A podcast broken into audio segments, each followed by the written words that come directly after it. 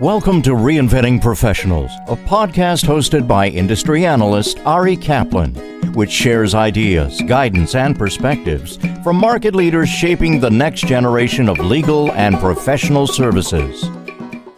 This is Ari Kaplan, and I'm speaking today with James Barclay, the head of client success at Passle, a sales and marketing platform focused on professional services. Hi, James. How are you? Hey, Ari, very well. Thank you. Thanks for inviting me to the podcast. I'm looking forward to speaking with you today. So tell us about your background and your role at Passle. I head up Passle's client success team. We look after our clients and make sure they can use our technology and implement the process we recommend to make the most out of the technology. Exciting for us is I'm also moving over to the US to head up our US Passle Inc. But as far as background, I've been working with the guys who founded Passle since the 1990s. Back in 95, we used to run conferences. And at the time, we were running conferences for the dot com boom. And we worked out back then that the best way to sell a conference on a website was not to talk about the conference, but to talk about the industry. So back then, we employed journalists and we wrote content ourselves. Of course, we didn't call it content, we called it e news and e newsletters back in the 90s. And we built companies, basically event companies around that content marketing strategy. And in 2000, just before the dot com crash, thank goodness, we sold one of those businesses called streamingmedia.com right at the top of the dot com boom. So it was great news. But what we learned was content marketing worked. Then the guys, Adam and Tom, who set up Passle, set up a firm called Serverside. And Serverside was a service firm back in 2003, this was. And what we did is we helped banks sell and market their payment cards by the ability of putting a picture onto them. So I don't know if you ever saw a Capital One and Wells Fargo in the States, but you can put a picture of your dog or your kids on a credit card. um, and uh, so we were the technology behind that. I think this was probably 2008. We thought, hey, what we should do is write some blogs because we're niche experts. We know all about this tiny, tiny niche of card customization and of financial products and the internet and marketing we should write a blog for the sort of 50, 60 people who we frankly sold to. And we tried. we failed miserably because actually sitting in front of a screen at two o'clock on a Thursday afternoon with a blank screen and thought of writing thought leadership was really tough. So we outsourced that to a writer who was brilliant at the big stuff, at the white papers, but actually not so good at the timely expert led kind of niche digestible content. So we failed on that blog side, but the company went well and we sold that company and I went sailing, but the guys, Adam and Tom, sort of sat down and realized that problem probably existed for other folk, especially in professional services, these niche experts trying to showcase their expertise online. And they came up with Passle really to solve that problem. Then, when they started commercializing that five years ago, I got off my boat and joined them. And that's where we're at now. How does Passle work? The best way to talk about it really is the outcome it creates the outcome we're looking to create and we're succeeding with folk like Freshfields and Reed Smith and Ropes and Gray and Deloitte is enabling very busy experts who have ridiculous niche expertise to showcase that expertise in an authentic fashion online. And at its core, we use commentary as the basis. So when one of these experts, be it a lawyer at DLA Piper or Linklaters, they're in tax law, then when they see an article, they can actually highlight a piece of that text in that article, hit the Passle button on their browser, pop up a little designer which enables them to quickly and easily write their thoughts that they've been inspired to on the back of that original article. So they're not talking about the original article, that's just the thought inspiration. And they're usually writing somewhere in the region of three to 400 words. But because they're in the moment of that thought, it enables them to do it very quickly. So on average, users of Passle are taking 10 to 15 minutes to create these very timely, client relevant, and importantly, digestible pieces of content. Then we've got a system and a process that enables that to be made live very, very quickly via a very, very efficient approval process within the firm. But the key outcome is that we're empowering very busy experts really getting the expertise out of their heads and putting that online. And people who never created content, never used social media, had never really interacted online with their clients, doing that now, which is what we're looking for. What I'm most interested in in client success is helping them do that to drive business goals. Is really to drive business.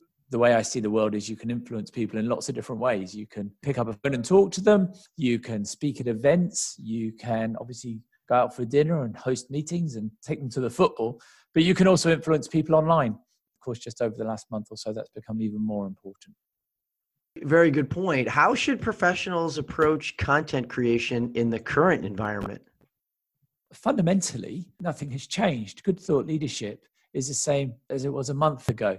So is bad thought leadership, frankly, and the noisy stuff. Um, if anything, it cemented the difference between the kind of the good and the bad. Good content needs to be adding a new perspective and value. It needs to be timely and relevant. And I know this sounds silly, but it has to be useful to the person who's reading it. And what we focus on very much, and I think even more so than ever now, is the useful stuff coming out of, say, an attorney's head is not the things that I can pick up on CNN or on BBC or New York Times. It's the niche lens that they have, it's their perspective, it's how they see the world. So this come from the experts. We simply can't expect marketing teams to be delivering this expert advice. From our side, it needs to be short and digestible as well. That can lead to the big stuff, but particularly now, they want to know this stuff now and quickly. Obviously, the content must be a function of empathy and listening, how to listen to their clients, and therefore create something that's sympathetic and useful to those clients now. It's really putting your feet very much in the shoes of your clients. How does Passle enhance how your users broadcast their content? The attorneys' networks are the things we want to open up, or the experts' networks. Often these are not huge. We often talk to attorneys who have 15, 20, 40 people, and they're people, they're individuals, not firms, who are responsible for 80% of their billable hours. And so when we talk to them about creating content, we talk to them about creating content very much for those people they know. To picture someone who they've known and been to dinner with and been around for barbecues for the last 20 years, right? Because if they can create content for those people, then those people are very, very likely to want to and be able to refer and recommend them online through social networks such as LinkedIn. When I say that, it means that they can like and they can share on LinkedIn if they're writing useful content for those people. So, very much, we want to basically enable them to create content, share that on their social networks. And what we've seen is LinkedIn usage going up about three times from the attorneys that we work with. Importantly, and this was a big US law firm who we've just worked with, we saw that with a proof of value, 0.5% of their attorneys are now responsible for 30% of all traffic that's traveling from LinkedIn into their corporate website. You show what you know to drive people to see what you do, right? So, LinkedIn, Twitter, social channels, very important. But also, we enable them and we encourage them to use that content on a one to one basis as well. So, we've got a tool called Istatoy. I saw this and thought of you absolutely perfect for the follow up. I had a call and I want to send an email saying, How uh, great to talk to you just now. I do hope we can do business. We were talking about this challenge, X, Y, or Z. It just so happens that either I created a piece of content or one of my colleagues created a piece of content that I think you'll find very, very useful. I do hope it is. And what we're finding is that's a far more powerful follow up than your standard. It's also a great nudge literally, I haven't talked to you in a long time. It feels very awkward to ring you or write to you saying I'm still an attorney. But actually, if you can write to them saying, Hey, I saw this post that my colleague wrote, and I thought of you because last time we chatted three months ago, we were talking about exactly this challenge you faced. Then that's really powerful too. So the one to one, the network, and obviously then also arming the central marketing team with this quality, timely digestible content that they can put together into newsletters and onto their social channels as well. The other thing that we've just developed, which is going down a treat, is a tool called Client Connect, which is a very focused newsletter. So, what you're able to do right now with a great little firm of 13 attorneys up in New York State called Colligan Law is you're able to go on to their site, you subscribe to their newsletter, normal stuff. You then get to choose the subjects you're interested in employment, tax, whatever it is. But then importantly, you can decide which authors you want to hear from. And then there's an automated email that goes out to you as an alert with exactly the content you want, as often as you want, from whom you want to hear. And that really targeted content, I suppose, is what we're after. really looking to influence the people who are important to the attorneys and thereby opening up their networks. How do you see content creation changing in a work from home world? What we've seen is a bit of a huge increase in the use of our network over the last two weeks, about a 70% increase. I think that's a function of people having time. I think it's a function of people no longer going to events and having meetings and wanting to keep in touch and keeping relevant with their clients and prospects. We had a partner from Deloitte who said to us last week, we can't be physically close to our clients and prospects anymore, but we want to be virtually close. So there's a step change in that realization of online influence. And the best way to do that, of course, is not through noise, but through very targeted, useful, timely content. So we're seeing a real increase to the point we're now doing a daily training session for all of our clients.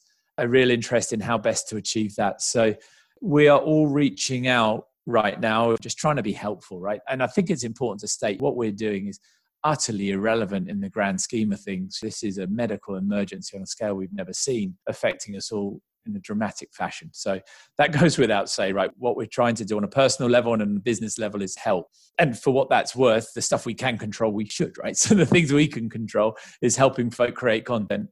And we're seeing a demand for that even more so now than ever. We're also seeing a demand for some other stuff. So yesterday I ran a session, just half an hour with a law firm and I'm no expert in LinkedIn. They just said, hey, would you mind just giving us some basics that you know? Spent half an hour just talking about make sure you've got a good photo and a good headline, make sure you've done an audit of the people you're connected to. So I think we're just all reaching out to our clients and working out what they want and how we can help. And I think that's on a personal level as well as a firm level, if that makes sense. This is Ari Kaplan speaking with James Barclay, the head of client success at Passle a sales and marketing platform focused on professional services. James, thank you so much. Thank you very much. It's wonderful. Thank you for listening to the Reinventing Professionals podcast. Visit reinventingprofessionals.com or arikaplanadvisors.com to learn more.